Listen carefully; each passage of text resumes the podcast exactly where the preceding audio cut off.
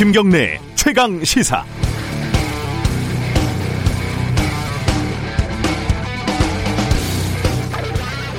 네, 방송사 CBS가 셧다운 됐습니다. 아, 출연, 출연 자가 코로나19에 확진이 되면서 방송사 직원, 진행자, 다른 출연자들 모두 안심할 수가 없는 상황이 된 거죠. 그 출연자 중에는 이낙연 의원 등 정치인들도 있어가지고 파장이 어디까지 갈지는 아직까지는 알 수 없는 상황입니다. 방송하는 사람 입장에서 보면은 바이러스가 턱 밑까지 왔다 이런 느낌이 듭니다. 우리 일상도 지금 많이 달라지고 있죠. 오늘부터 하객이 50명이 넘으면 결혼식까지 안 된다고 합니다. 이런 날이 올 줄 누가 알았겠습니까?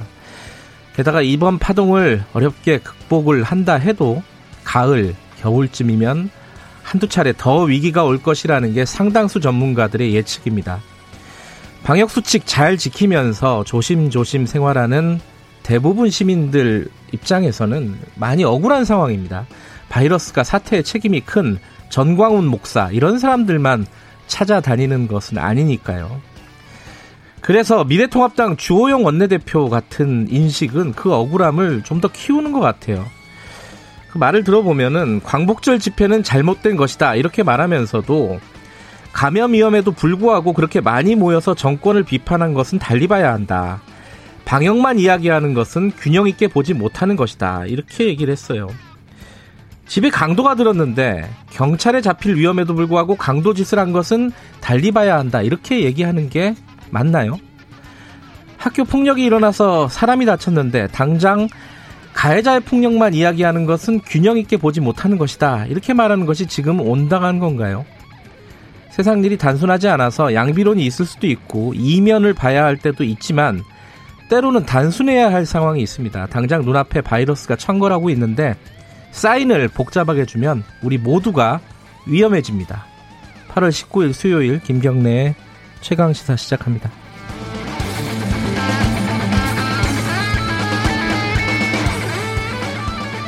네, 김경래 최강 시사는 유튜브 라이브 열려 있습니다. 실시간 방송 보실 수 있고요. 문자 참여 기다립니다. 짧은 문자는 50원, 긴 문자는 100원이 들어갑니다. 샵 9730으로 문자 보내주시면 저희들이 공유하고 반영하겠습니다. 스마트폰 콩 이용하셔도 좋고요. 오늘 방송은 어, 가급적이면 전화 연결로 좀 진행을 해보도록 해보겠습니다.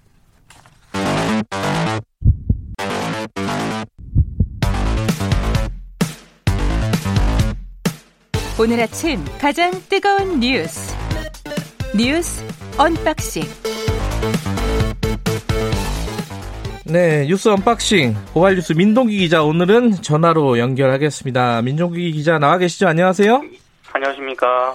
이게 아침마다 민동기 기자랑 항상 같이 있었는데 좀 외롭습니다. 우리 만날 수 있는 거예요? 어떻게 되는 겁니까 지금? 민동기 기자도 조금 어 뭐 자가격리 이런 수준인가요 지금 아, 제가 이제 CBS 출연하고 있기 때문에요. 네. 오늘, 지금 오늘은 자가격리 단계고요. 음, 네네네. 오늘 제가 그냥 자체적으로 검사를 음. 한번 받으러 갈까 생각 음, 중입니다. 그렇죠. 조심하는 게 좋죠, 지금은. 네네네. 예, 지금 코로나 상황부터 좀 알아보죠. 그, 1000명, 6일간 다 더하면은 한 1000명 정도 늘었다. 뭐 이런 얘기가 있던데 정확하게는 어떻게 되는 거죠? 그러니까 코로나19 신규 확진자가요. 네. 지난 13일부터 17일까지 계속 그 세 자릿수를 기록을 했거든요. 네. 그러니까 5일 연속 세 자릿수를 유지를 했는데 어제 0시 이후 발생한 확진자 수까지 합하게 되면 음. 6일 동안 누적 확진자 수가 1000명을 넘어서게 됩니다. 네 네. 특히 이제 사랑제일교회를 중심으로 한 코로나19 확산세가 이제 쉽게 잡히지 않고 있는 게 가장 우려가 되고 있는데요. 네. 그 지난 12일부터 18일 그 낮 12시까지 사랑제일교회에서 457명의 확진자가 나왔거든요. 네. 근데 이들로 인해서 다른 지역으로 추가 전파된 사례만 현재까지 75건이 확인이 됐습니다. 그러니까 전국적으로 좀 확산이 음. 되지 않을까 이게 굉장히 좀 우려가 되고 있는 그런 상황입니다. 지금 그럼 정부가 거리두기 2단계를 이제 강제로 하기로 했다 이런 얘기인데 이게 어떤 게 이제 진행이 되는 거죠? 조치가? 어, 그러면 이제 오늘 0시부터 그 30일까지요. 예. 그 수도권 지역에서는 결혼식, 장례식까지 포함을 해서 실내에서는 50인, 그리고 실외에서는 100인이 이상 모이는 행사가 전면 금지가 됩니다. 네. 그리고 클럽이라든가 PC방과 같은 고위험 시설 12종의 영업도 금지가 되는데요. 네. 만약에 이런 집합 금지 조치를 어길 경우에는 300만 아, 원 이하 벌금이 부과가 되고 또 확진자까지 발생을 하게 되면 입원비, 치료비 등에 대해서도 부상권이 청구가 될 수 있습니다. 네. 지금 어 문제가 어 지금 교회에서 발생된 거잖아요. 그러면 이제 네네. 앞으로 수도권에서는 전면적으로 교회 예배가 금지된다 이렇게 보면 되는 건가요? 그렇습니다. 그러니까 역시 같은 기간, 그러니까 오는 30일까지 네. 교회는 정규 예배도 금지가 되고요. 네. 온라인 비대면 예배만 허용이 됩니다. 그리고 뭐 교회 소모임이라든가 단체 식사 등도 역시 일절 금지가 됩니다. 그러니까 네. 이건 아무래도 이제 기독교 쪽 그 협조가 좀 필요한 그런 대목인데 네. 그 한국교회 총연합회 김태영 대표가 어제 박능우 중대본 1차장하고 정경 방대본 본부장하고 만났거든요. 네. 적극 협조 의사를 지금 밝힌 그런 상황입니다. 예.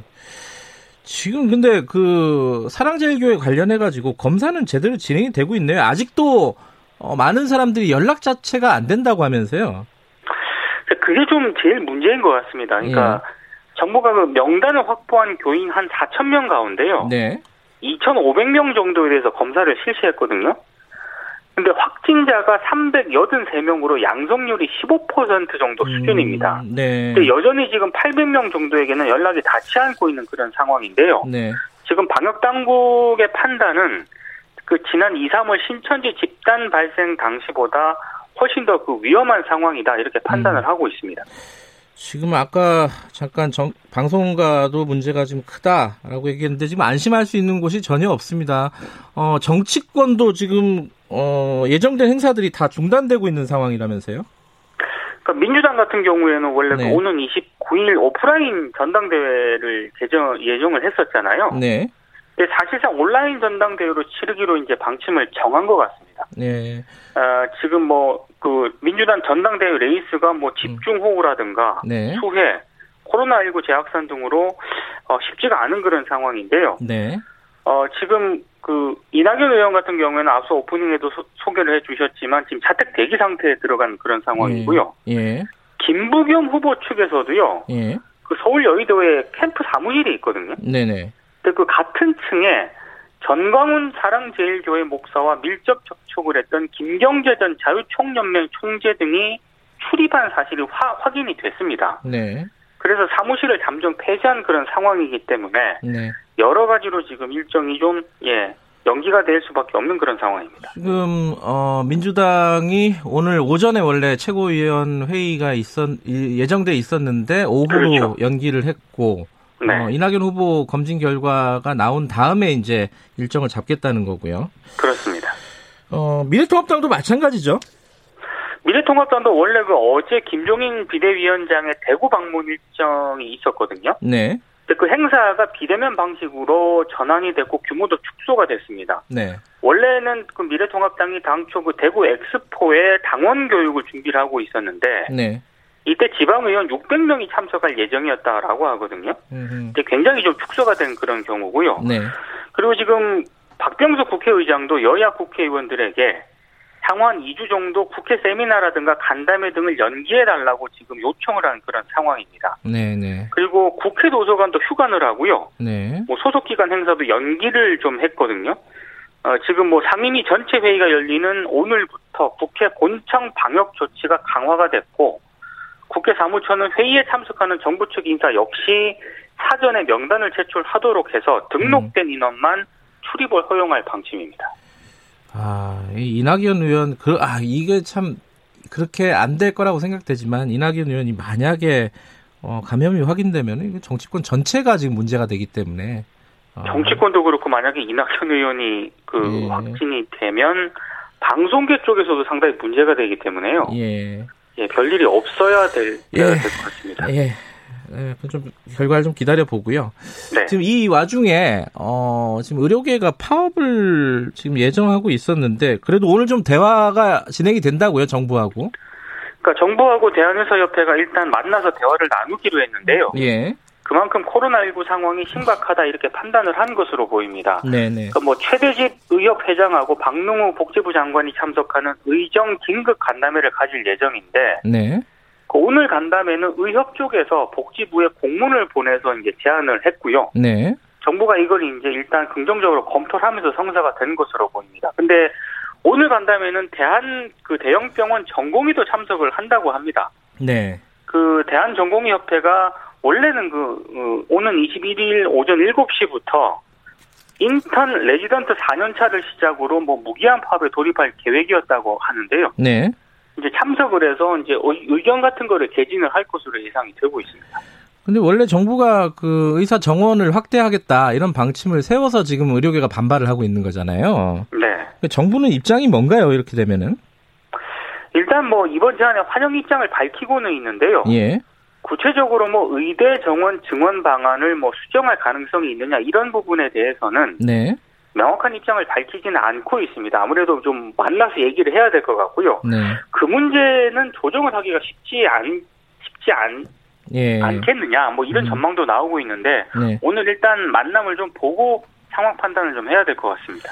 정치권 얘기 잠깐 해보면은 지금 원래 이제 청와대에서 여야 대표랑 대화를 하자 만나자 이런 제안을 했는데 미래통합당이 거부했다 청와대 이렇게 밝혔고 미래통합당은 뭐 정식으로 제안한 거 없었다 이렇게 얘기를 하고 있었는데 이게 지금 진행이 다시 좀 되고 있다고요? 그 김종인 그 통합당 비대위원장이요. 네.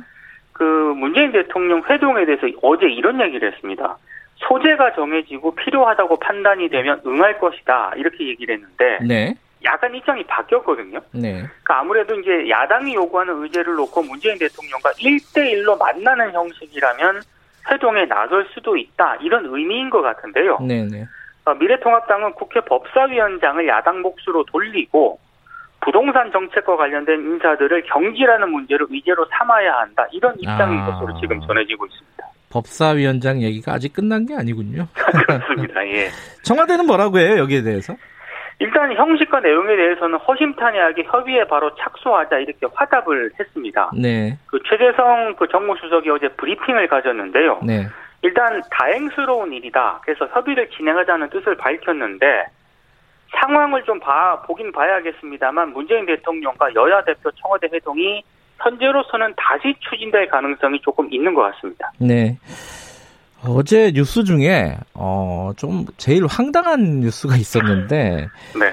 검찰이 프로포폴 관련된 기소를 하면서 이제 구형을 하면서요.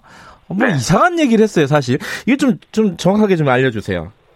그, 그 프로포폴을 수차례 불법 투약한 혐의로 재판에 넘겨진 최승석 전 애경개발 대표가 있거든요. 네. 검찰이 구형량을 밝히면서 유흥업소 여직원뿐만 아니라 재벌도 중독될 수 있다는 위험성을 알렸으니까 좀 이걸 감안해달라 이렇게 얘기를 하면서 징역 1년 6개월을 구형을 했습니다. 그러니까 원래는 더 많이 구형해야 되는데 네. 이런 이런 정상이 있으니까 참작해 달라 검사가 그렇게 얘기를 했다는 거잖아요. 그죠? 그렇습니다. 근데 예. 이게 좀 논란이 될 수밖에 없는 게요. 예. 어, 프로포폴은 뭐 유흥업소 여직원이 사용하는 약물이다 이런 식으로 해석이 될 수 있기 때문에 예. 이건 뭐 검사가 특정 직업군에 대해서 편견을 드러내는 것 아니냐 이런 비판이 나오고 있고요. 예.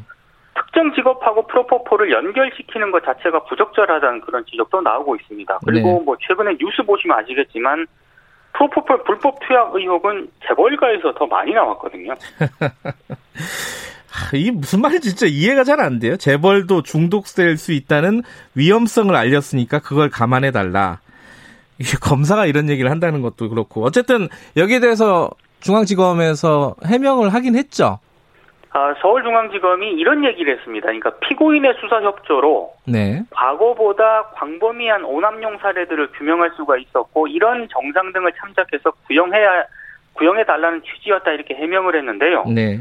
어, 그러면서 이렇게도 해명을 했습니다. 약물 오남용 처벌과 관련해 성별을 구분하거나 성별에 다른 의미를 부여하는 취지나 의도는 전혀 없었다 이렇게 해명을 했는데 과연 어, 그 애경 그룹의 셋째 아들이 아니었더라도 검찰이 이런 구형을 했을까? 저는 이런 생각이 좀 듭니다. 취지나 의도는 없었지만 그런 의미를 부여한 건 맞다는 얘기인지 해명도 잘 이해가 안 되네. 그렇습니다. 예. 어, 우리 조만간 만나게 되는 건가요? 어떻게 되는 겁니까? 아, 만나게 될 것으로 생각이 됩니다. 예. 확진 빨리, 아, 확진이 아니죠. 죄송합니다. 아, 빨리, 어, 뭐, 뭐라고 하죠? 그 확진이 안 된 걸로, 어. 확인이 돼서 우리 건강하게 만났으면 좋겠습니다. 여기까지 듣겠습니다. 고맙습니다. 고맙습니다. 뉴스 언박싱 고발뉴스 민동기 기자랑 오늘은 전화로 좀 연결을 해봤습니다. 와, 이 방송이 저희 방송도 어떻게 될지 참 걱정입니다. 김경래 최강기사 듣고 계시고요. 지금 시각은 7시 35분입니다.